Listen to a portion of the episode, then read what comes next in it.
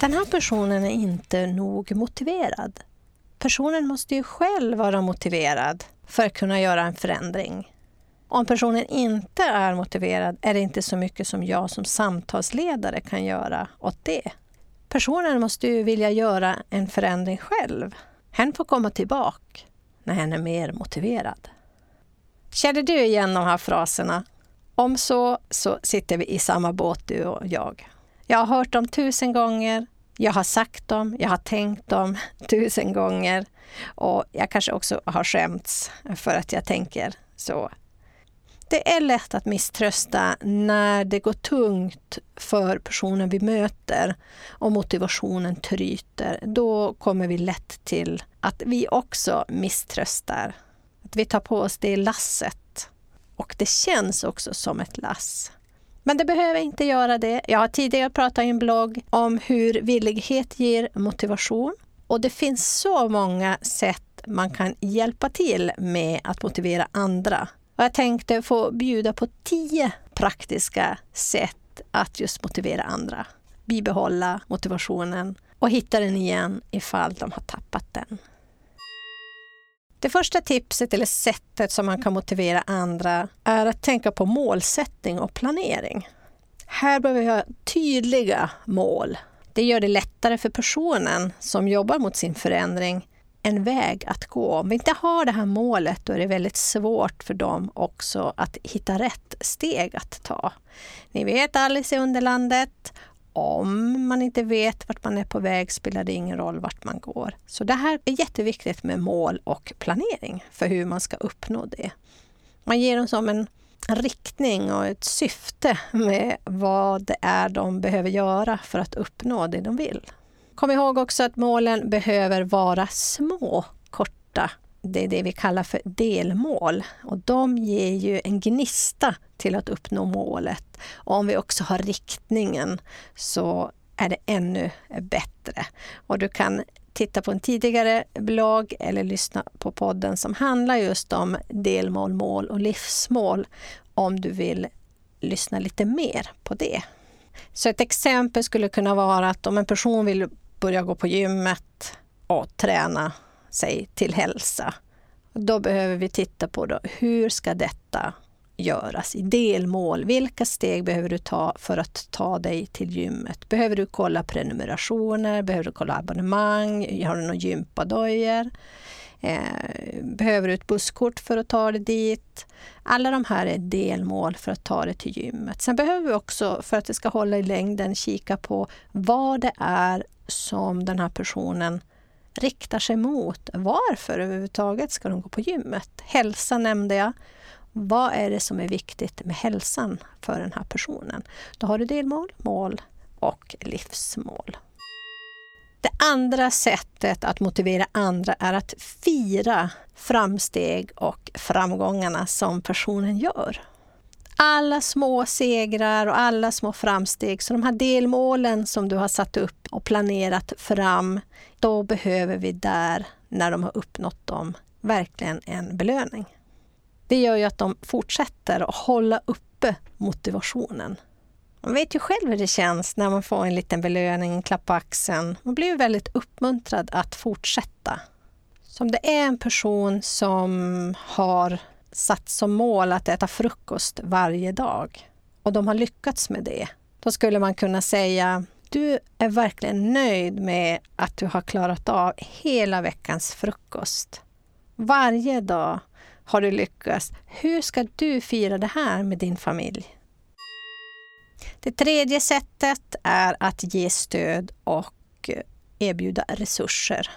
Så vi behöver hjälpa dem att ge dem det här stödet och det är inte bara att samtala med dem utan det kan ju vara resurser som information till exempel.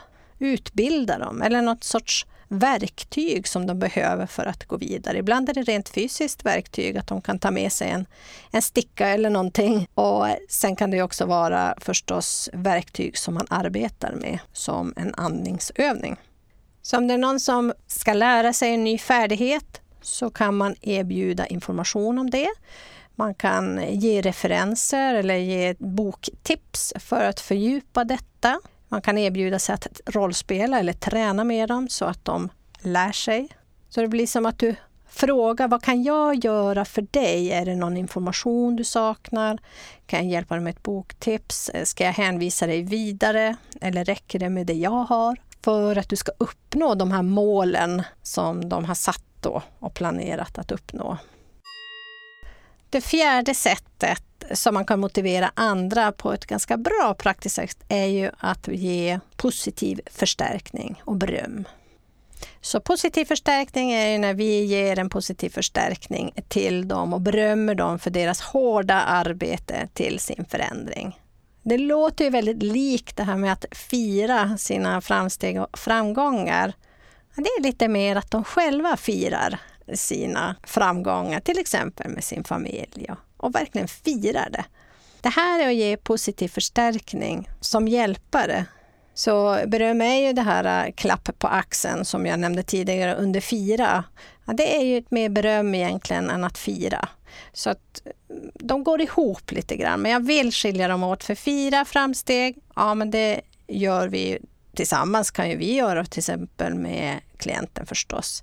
Men ofta så är fira någonting annat än att berömma. Så om någon jobbar med ett projekt på jobbet till exempel och har gjort ett väldigt bra arbete med presentationen, då behöver vi berätta att eh, din presentation var verkligen fin som du gjorde. Den gav resultatet som vi önskade, skulle man kunna säga. Jag vill gärna låta dig veta hur mycket jag uppskattade din presentation. Så det är lite skillnad mot för att man firar, att nu ska vi fira Kanske inte just med mat då, beroende på vad man har uppnått. Men att gå på bio eller att eh, bara se en tv-serie eller vad som helst. Och det här med beröm och positiv förstärkning, det handlar ju då mer om att man är väldigt specifik med vad det är man tycker att de har gjort bra. Så det hjälper kanske inte lika mycket att säga vad duktig du var, vad bra du gjorde på projektet, utan ju mer specifik du är i din positiva förstärkning. Och positiv förstärkning är ju ett ord som vi kan prata om lite senare, men det handlar ju om att det gör det mer sannolikt att den här personen gör en fin presentation nästa gång också, anstränger sig mer, därför att de har blivit motiverade av berömmet. Femte sättet att motivera andra handlar om att hjälpa personen att hitta mening och syftet med sina handlingar. Vi pratade tidigare om mål, där delmål, mål och livsmål. Och här kommer det in, den här riktningen. Så att få någonting meningsfullt som är större än en själv. Hur överensstämmer det de gör med deras värderingar till exempel? Om det finns en synkning där, ja men då blir man mer motiverad.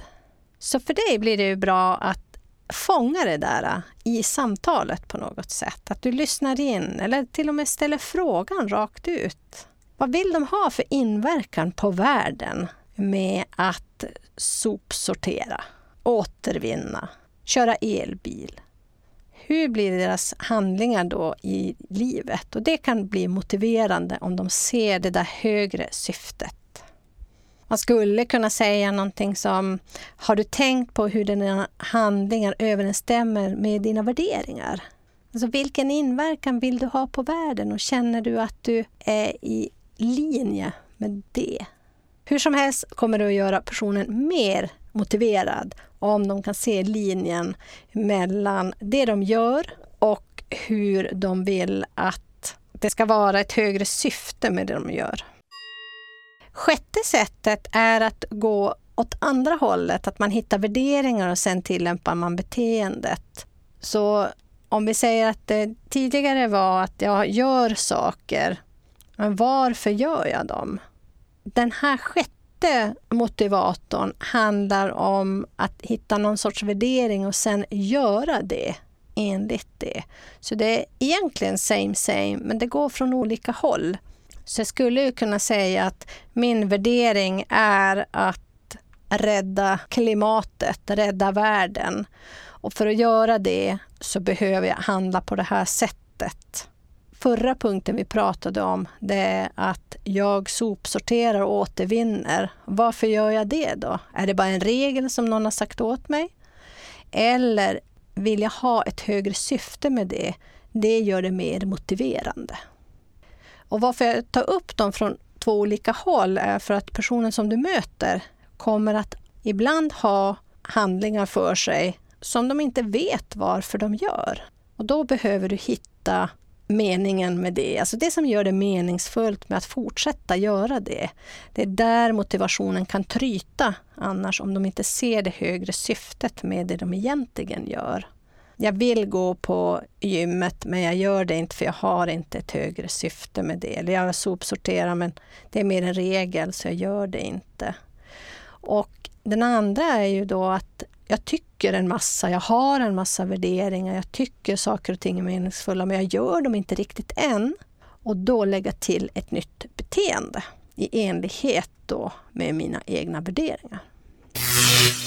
Jag skulle vilja också passa på nu eftersom vi pratar om att motivera andra och de här tio praktiska sätten för dig som samtalsledare eller för dig som jobbar med människor så har vi ju en utbildning i motiverande samtal, MI för samtalsledare, som är mycket uppskattat.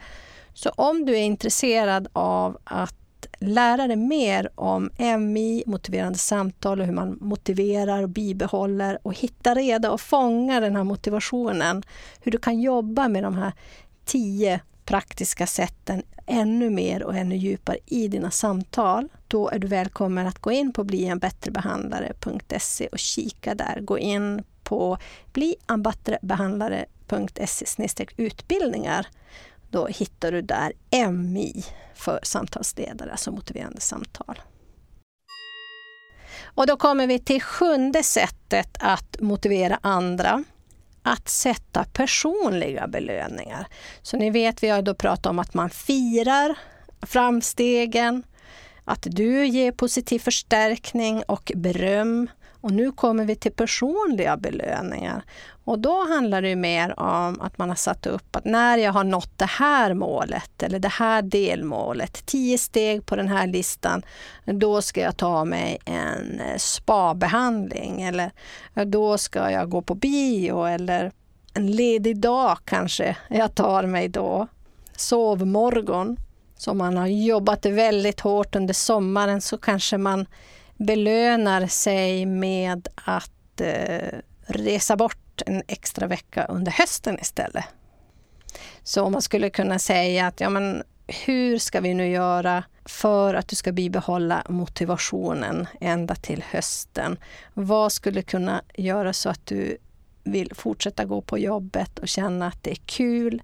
Vad under september månad skulle du kunna göra? Vart skulle du vilja resa eller vad för sorts belöning skulle hjälpa dig att hålla motivationen uppe.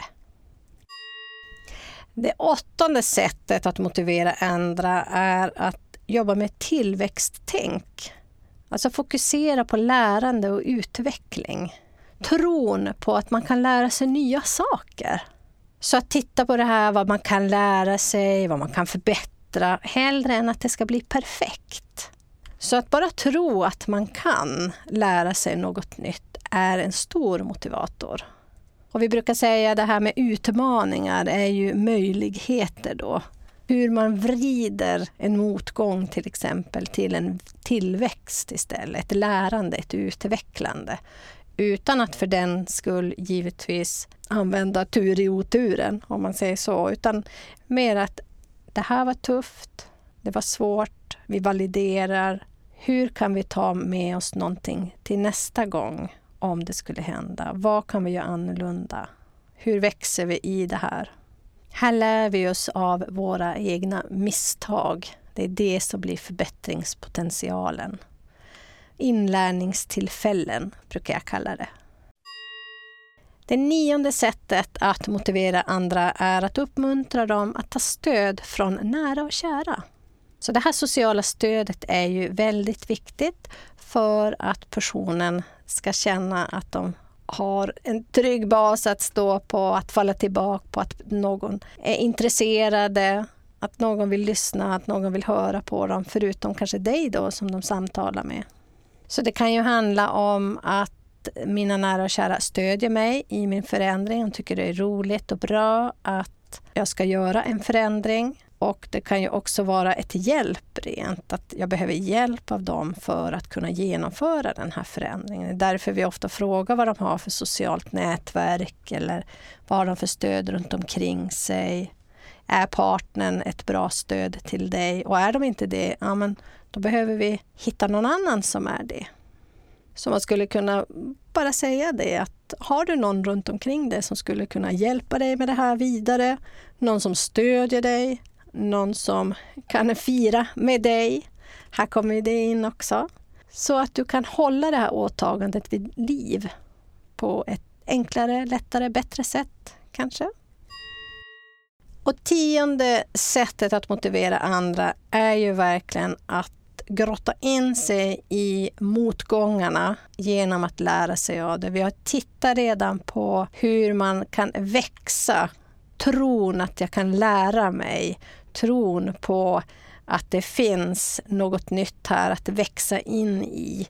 Och råkar det då komma en motgång så ska vi växa utifrån det. Och den här sista, tionde praktiska tipset är att alltid lära sig av sina erfarenheter.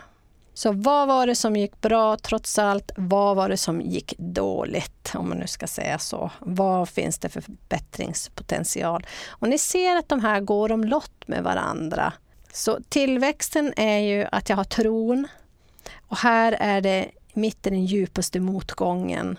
Att se hur jag ändå kan kravla mig upp. Om vi tänker det här tur i oturen då mer här. Att vad mitt i all denna oändliga otur eller lidande, vad ska vi lära oss av det? Hur kan du lära dig av den här erfarenheten? Så tillväxten som vi pratade om tidigare handlar ju också mycket om att jag kan lära mig nytt. Den här handlar mycket om att jag kan lära mig av mina erfarenheter, det jag har redan gjort. Men som ni ser så går de ihop alla de här. Och om du bara kan använda något av dessa när du känner att det blir tungt för dig att jobba med en person som har tappat motivationen och vill försöka hitta den igen och försöka bibehålla den på bästa sätt så kan du plocka något av de här sätten, praktiska tipsen att tänka på. Om det då är att fira med dem eller be dem fira med någon av sina eller fira själv eller att de ger dem personlig belöning, en resa till hösten. Eller att det är du som ger specifik beröm för någonting de har gjort eller feedback. Eller att de lär sig någonting nytt, tron att jag kan tro på sin egen förmåga. Eller om det handlar om att vi lär oss av våra erfarenheter. Vi behöver ha mål och planering. Ja, kan du ta med dig något så är det jättebra. Och du kan ju alltid gå tillbaka till den här listan också. Jag ska rabbla dem i följd så du kan ta med dig. Du kan också gå in på bloggen förstås och kika på blienbättrebehandlare.se. Okej, då kör vi listan igen på de här tio praktiska sätten som du kan hjälpa att motivera andra till förändring. Den första är målsättning och planering. Ha specifika delmål och mål så gör det det lättare att följa en stig för personen. Att hitta den här och hur man ska nå dit med planen. Att fira framsteg och framgångar. Hur ska du fira att du faktiskt uppnått det här målet nu, eller delmålet? Vad ska du göra i helgen för att fira detta? Att ge stöd och resurser handlar om att du ger dem det de behöver. Det kan vara information, det kan vara boktips, det kan vara att rollspela med dem för att de ska träna sin kommunikation eller hänvisa vidare. Att använda positiv förstärkning och beröm är att vara specifik i sin feedback och säga att du har gjort det här bra specifikt den här powerpointen och presentationen i det här var bra därför att det gav mig tydliga resultat. Att hjälpa individerna att hitta mening och syfte med de handlingar de redan utför så att det inte bara hänger upp sig på en regel. Då är det lätt att tappa motivationen om man inte vet varför man gör det.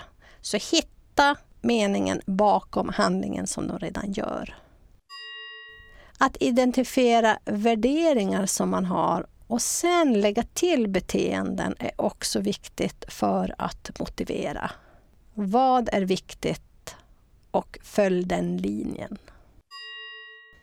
Att sätta personliga belöningar, det vill säga vad kan jag ge mig själv när jag har uppnått vissa delmål eller mål? Är det en resa? Är det en svampplockning? Eller eh, är det en tv-serie? Eller vad som helst. Fantasin är väl det som hindrar oss oftast här. Att utveckla ett tillväxttänk handlar om tron på att jag kan lära mig något nytt, att här kan jag växa, här finns det utrymme för mig. Uppmuntra att söka socialt stöd från nära och kära och vänner och bekanta. Att ta stöd, kanske till och med hjälp, i sin förändring. Då blir det lättare att motivera sig till att fortsätta mot målet. Och hjälp personen att övervinna motgångar och utmaningar. Lära sig av sina erfarenheter. Där har vi de tio praktiska tipsen när du vill hjälpa en person att få tillbaka sin motivation, hitta den överhuvudtaget eller bara bibehålla den. Vet du vad skillnaden är mellan att samtala med en vän och att samtala med en person som du möter i ditt yrke? Ja, det ska vi kika på nästa gång, så jag hoppas att du har möjlighet att hänga på då. Under tiden kan du kika på Instagram på Bli en bättre behandlare eller på Fejan förstås. Den här podden klipps av Camilla Andersson och produceras av Innovus. Bli en bättre behandlare. Hej så länge!